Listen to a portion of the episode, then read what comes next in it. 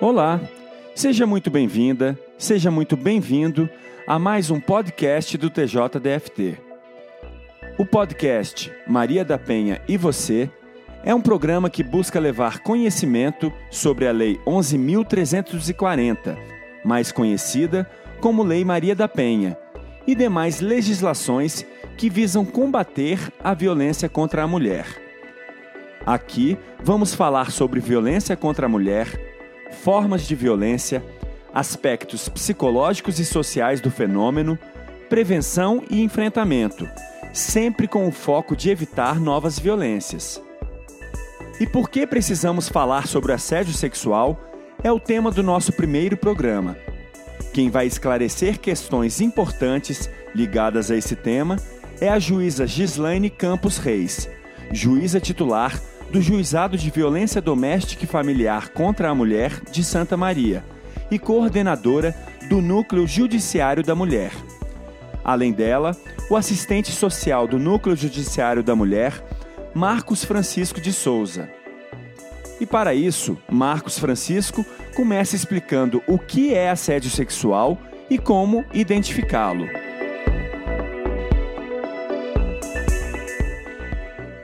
Por que falar sobre assédio sexual? Bom, falar sobre violência sexual é sempre desafiador porque ela é uma das formas mais graves e cruéis de violência contra as mulheres.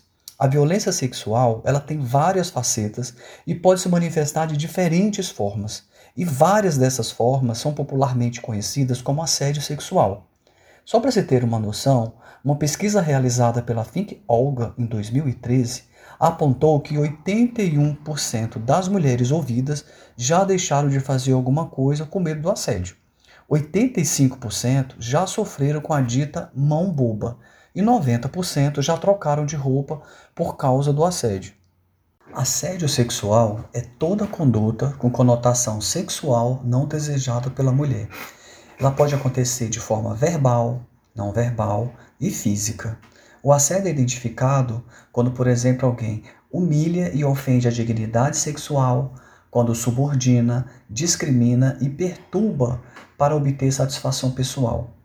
O assédio ele pode acontecer de forma pontual, como por exemplo dentro de um ônibus, um supermercado, em um show, mas também pode acontecer de forma frequente e reiterada, por exemplo, no local de trabalho e dentro de casa. E, infelizmente, em muitas dessas situações, ele acaba se tornando um caminho, uma porta de entrada para o estupro. O coordenador também ensina como identificar qual o limite entre um elogio e o assédio sexual.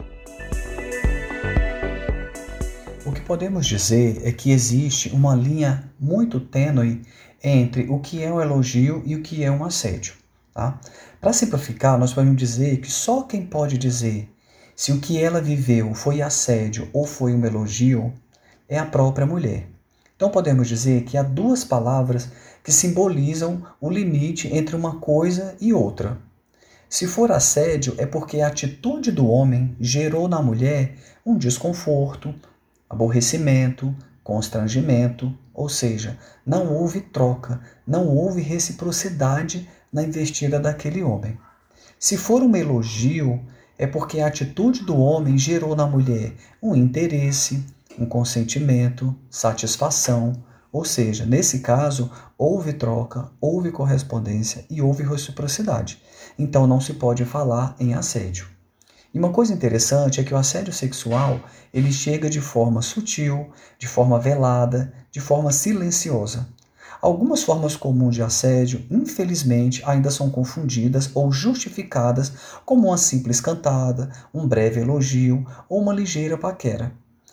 Exemplos de assédio sexual: fazer insinuações de conotação sexual utilizando palavras, olhares e gestos aproximar-se fisicamente de forma inoportuna, tocar ou criar situações de contato corporal sem consentimento recíproco com conotação sexual, constranger com piadas e frases de duplo sentido, fazer perguntas invasivas sobre a vida privada da mulher, Outro exemplo, fazer ameaças de perdas significativas ou promessas de obtenção de benefícios em troca de favores sexuais. E também violar o direito à liberdade sexual de colegas e interferir no desenvolvimento das atividades laborais da pessoa vitimada. Agora, uma coisa importante é que todas essas formas de assédio sexual, elas podem acometer qualquer mulher, uma menina, uma adolescente, uma mulher adulta, uma idosa, e também pode ocorrer em qualquer lugar, na rua, no trabalho e também em casa. Apesar da visibilidade pública que vem sendo dado a esse grave problema, e apesar de todas as campanhas, políticas públicas e legislações que procuram proteger mulheres vítimas de violência sexual, infelizmente, ainda existe uma certa banalização e uma certa tolerância social a todas elas. Por isso que é um problema de todos nós. Mas por que esse comportamento ainda é tolerado por parte da sociedade? A juíza Gislaine Campos Reis responde a essa questão.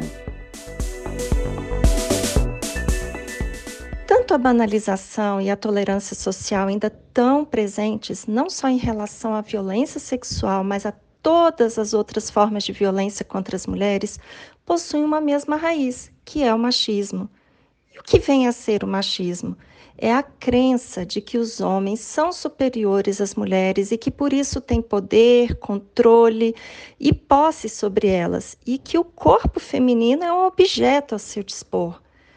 E é preciso dizer, não se engane, isso está muito longe de ser compreendido como uma doença, uma patologia ou resultado de um suposto instinto masculino incontrolável. Esse olhar sobre o corpo de meninas e mulheres como um mero objeto sexual, ele tem nome e sobrenome. É o machismo estrutural, um machismo que enxergamos na família, nas instituições, na mídia em geral, nas novelas, nas músicas e em cada um de nós. E todos nós temos a responsabilidade de mudar esse tipo de pensamento nas nossas falas, por exemplo, no tratamento que damos a homens e mulheres, na visão que temos sobre seus direitos e liberdades. E por isso, programas como Maria da Penha Vai Escola, criado pelo Núcleo Judiciário da Mulher, que trabalha a prevenção à violência contra as mulheres desde cedo, com estudantes, profissionais da rede, e os grupos reflexivos para homens e mulheres que buscam a igualdade, uma vida sem violências, são ferramentas muito importantes para essa mudança. Para além do assédio, é importante destacar que existem outras condutas que também caracterizam os crimes sexuais. A coordenadora do NJM conta quais são e também explica em quais situações é possível aplicar a Lei Maria da Penha.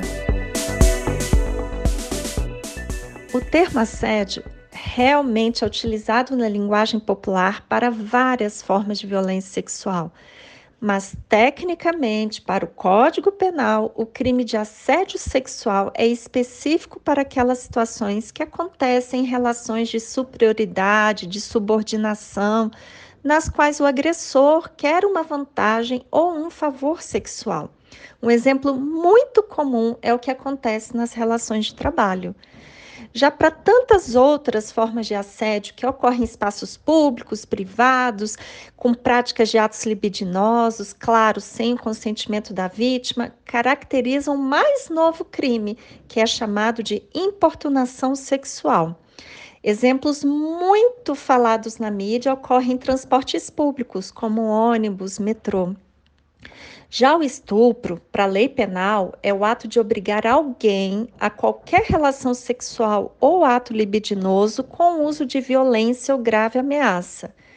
Mas é importante reafirmar: no caso de a vítima ser menor de 14 anos de idade ou se não tiver condições de consentir, hum, por exemplo, no caso de possuir alguma enfermidade ou estar dopada, essa violência ela é presumida, chamamos assim de estupro de vulnerável.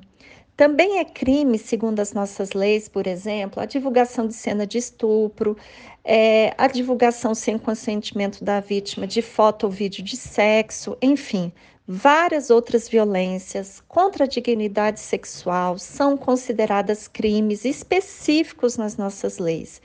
E aí fica sempre aquela dúvida, não é? Para todas as formas de violência sexual praticadas contra as mulheres, aplica-se a Lei Maria da Penha?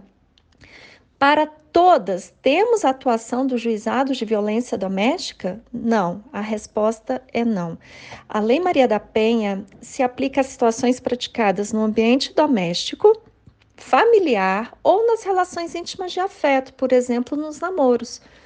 No Brasil, é, lembrando agora dessa estatística tão ruim, a maioria dos estupros contra meninas e adolescentes menores de 14 anos é praticada dentro do lugar onde deveria ser o mais seguro, o próprio lar, e tem como agressores aqueles que deveriam ser os seus cuidadores, avós, padrastos, pais, tios e outros. Mas é importante deixar muito claro que nos casos em que não se aplica a Lei Maria da Penha, ainda assim as varas criminais e os juizados criminais recebem os processos e julgam os abusadores, havendo a possibilidade também de outras medidas de proteção às vítimas. Por vezes nos perguntamos por que muitas mulheres ainda se calam após serem vítimas de violência sexual. A juíza Gislaine explica os motivos mais comuns para esse comportamento feminino. Existem vários motivos que podem levar uma menina ou uma mulher que sofreu uma violência sexual na rua, no trabalho ou dentro de casa a manter-se em silêncio. Essas mulheres que já foram silenciadas ao longo da sua vida, ao serem assediadas, acabam permanecendo novamente sem voz. E por quais motivos? Por medo, medo de ser ameaçada, de ser julgada, de ser desacreditada, por culpa, achar que ela de alguma forma provocou, mereceu ou não fez nada para evitar, como se fosse possível, e por vergonha de ser julgada, exposta, discriminada, humilhada. Esse medo, essa culpa e a vergonha não fazem distinção do tipo de violência e nem do local onde possa ocorrer essa violência, porque o denominador comum já conhecemos toda a estrutura machista das relações entre as pessoas. Se você perguntar a uma mulher que está sendo assediada no trabalho ou a uma menina que está sendo abusada sexualmente dentro de casa pelo seu pai ou padrasto, ou a mulher que sofreu violência doméstica por mais de 20 anos, o que as impediram de denunciar essas violências antes, todas elas dirão pelo menos uma dessas palavras, ou todas juntas: medo, culpa, vergonha. São sentimentos que criam barreiras para a denúncia. Para mudar este cenário, é preciso perceber pensamentos e atitudes machistas, muitas vezes já enraizados, e combater essas posturas. Mas como fazer isso? O assistente social Marcos de Souza dá as dicas. A violência sexual, ela não é um problema das mulheres. Ela é um problema das mulheres e é também um problema dos homens. Todos nós, inseridos na mesma sociedade, e sob as mesmas influências, precisamos começar a discutir essas questões. Buscar mudanças individuais, mas também mudanças coletivas. E aos homens é muito importante se fazer alguns questionamentos que podem nortear sua relação com as mulheres. Por exemplo, quando manifestar interesse por uma mulher, pergunte-se: será que foram elogios mesmo? Eu percebi que ela estava interessada ou será que fui apenas educada? Eu respeitei o não dela ou achei que ela estava dando uma de difícil? Será que exagerei? Será que fui machista? Vale a pena ficar atento para não ultrapassar o limite entre elogio e o assédio. E por estar em uma sociedade machista, muitos homens podem, intencionalmente ou não, ter atitudes e posturas machistas, mesmo acreditando não ser ou mesmo ter atitudes violentas com as mulheres, sem mesmo saber que aquilo foi um ato de violência. Então, isso significa, pessoal, olhar a situação a partir sempre da perspectiva do outro, ou seja, sempre a partir da perspectiva de quem sofreu aquela violência e não da própria perspectiva. Nós homens podemos combater o assédio sexual de várias formas. Né? Primeiro, é importante que o homem aceite que o corpo de uma mulher não é público, que o corpo de uma mulher não é objeto. Segundo, compreenda que assédio é violência, que assédio é crime. Terceiro, entenda que quando uma mulher diz não, é porque não. E o não não necessariamente é para você, mas para sua atitude, para sua insistência. Quarto, não compactue, não se silencie com atitudes machistas e assediadoras de seus amigos perante qualquer mulher. Em situações como essa, interrompa, reprima, reprove e denuncie. E por último, junte-se a outros homens que lutam contra toda e qualquer forma de violência contra as mulheres, inclusive a violência sexual. Sem dúvida, essas dicas são importantes para combater a violência sexual. Mas e se a agressão já foi praticada?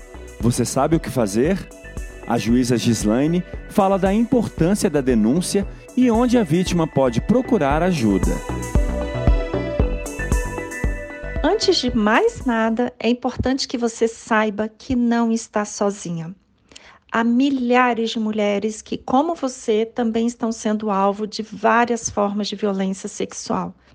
Então, liberte-se do medo, da culpa e da vergonha. Não se deixe intimidar. Dê o seu grito, diga assédio, nunca mais, aqui não. É importante saber que não está sozinha, porque hoje existem vários canais de denúncias, leis de proteção e serviços de atendimento e acolhimento a mulheres vítimas de violência em nossa rede.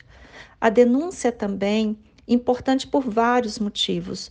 Por exemplo, para a proteção da vítima, para a responsabilização do agressor, para mapear lugares com maior incidência de violências, para subsidiar a elaboração de políticas institucionais, políticas públicas de combate e prevenção à violência sexual contra as mulheres, seja no trabalho, na rua ou no ambiente doméstico. Quando você rompe o silêncio, você estará fazendo bem não só para você mesma, mas contribuindo para que outras mulheres também não passem pela mesma violência que você passou. Vou dar alguns exemplos do que pode ser feito. Primeiro, Ofereça uma escuta acolhedora, sem pré-julgamentos, sem preconceitos e sem discriminação. Ajude a vítima a se libertar desse sentimento de culpa, uma vez que a, a irregularidade da conduta não depende do comportamento da vítima, mas da atitude do ofensor. Diga à vítima que ela não está sozinha, criando um ambiente assertivo, seguro, acolhedor, mobilizando, chamando pessoas próximas e da confiança. Sensibilize a vítima para a importância da denúncia, para se proteger, proteger outras possíveis vítimas, para responsabilizar o ofensor. Acione os canais institucionais de denúncia dos vários órgãos de proteção e defesa dos direitos das mulheres e, nos casos, por exemplo, de assédio no trabalho, comunicar os superiores, acionar a ouvidoria ou o comitê de ética do órgão também é muito importante. Enfim, qualquer tipo de violência, inclusive o assédio sexual, pode ser denunciado. Temos o Ligue 180, que é um canal nacional, o Ligue 100 para denúncias de todo e qualquer tipo de violência contra crianças e adolescentes, inclusive violência sexual. Também temos as delegacias da mulher e aquelas de cada cidade, bem como todas as promotorias. Então, Lembre-se, assédio não é elogio, é violência, é crime. Como o assédio sexual não escolhe a cor, a classe, a idade da mulher e nem o lugar, é importante, muito importante, deixar claro que ao combater e prevenir o assédio sexual cometido contra uma mulher em específico, outras estão sendo protegidas, inclusive no ambiente familiar. É preciso reconhecer a violência, não banalizar, não normalizar, procurar ajuda sempre. Podemos sim, juntos, construir uma sociedade sem violências, e essa é uma responsabilidade de todos e todas nós.